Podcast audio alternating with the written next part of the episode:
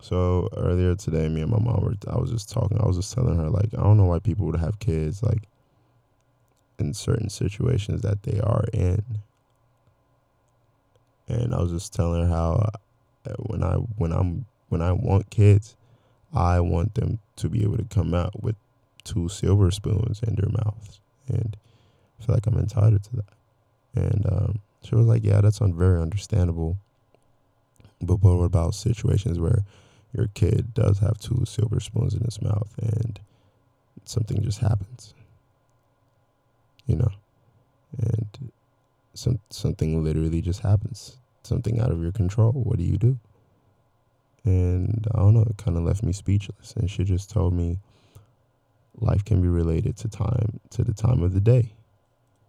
Meaning, personally, you could wake up in the morning and be so fucking energetic. And then your afternoon, you could just be down for some reason. And then at night, you're sick as fuck for some reason. You know, you don't know what happened. And it could be either or. Someone could wake up one morning groggy and the next that that that same afternoon something just happens kind of brightens brighten brightens up their day a little bit and then at night whoa they're lit they're you know what i'm saying like they just fucking won the lottery you know that we choose how we want it to end up but the whole point is some things are just it's just life. Life is not fair. You know what i'm saying? Life has never been fair. And um, that's not all I was to add to this podcast, but I was going to go on Instagram, go into my saved posts, and just give you a couple of quotes that can help in everyday life. This is number one. You were born to do more than just go to school, get a job, pay bills, and die. Do not settle for mediocrity just because everyone else does. Okay? Another one by Plato is those who are able to see beyond the shadows and lies of their culture will never be understood, let alone believed by the masses. Let understand that. Understand that. Now this is the one that that had me that gave me chills down my body, that gave me chills down my spine, everywhere. And this is by a Harvard professor, and he was a former commissioner of the U.S. FDA, Dr. Herbert Herbert Ley, and he says this: the FDA protects the big drug companies, and is subsequently rewarded using the government's police powers. They attack those who threaten the big drug companies. The thing that bugs the thing that bugs me is that people think that the FDA is protecting them. It isn't. What the FDA is doing and what the public thinks it's doing are different as night and day. That was a former former FDA commissioner. Oh my god that's so scary, but not scary because I don't promote fear. Promote love. Love yourself, and then you can love other people. Uh, let me see what other quote I have in here. Breathing is absolutely essential to life. I didn't even do a breathing before I started the last episode, but it's often overlooked as a necessity for good health. Breathing is the key to life.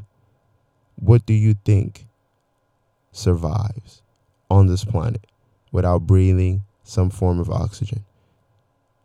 I don't want to call you dumb, but if you say any fucking aquatic animal, you are dumb because their their their gills don't just breathe in water.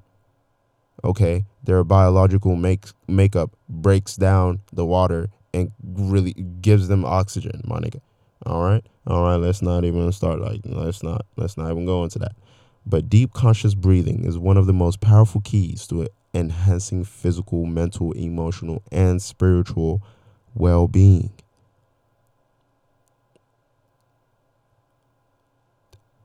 Breathing, just breathe, slow down.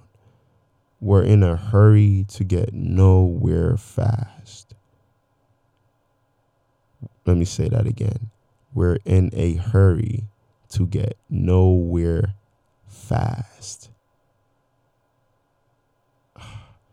Now, let me tell you, there are a couple of things that you can control today. Literally, your beliefs, your attitude, your thoughts, your perspective, how honest you are, who your friends are, what books you read, how often you exercise, the type of food you eat, how many risks you take, how kind you are to others, how you interpret interpret situations, how kind you are to yourself, how often you say I love you, how often you say thank you, how you express your feelings, whether or not you ask for help, how often you practice gratitude, how many times you smile today, the amount of effort you put forth, how you spend and invest your money, how much time you spend worrying, how often you think about the past, whether or not you judge other people, whether or not you try again after the setback, how much you appreciate the things that you have.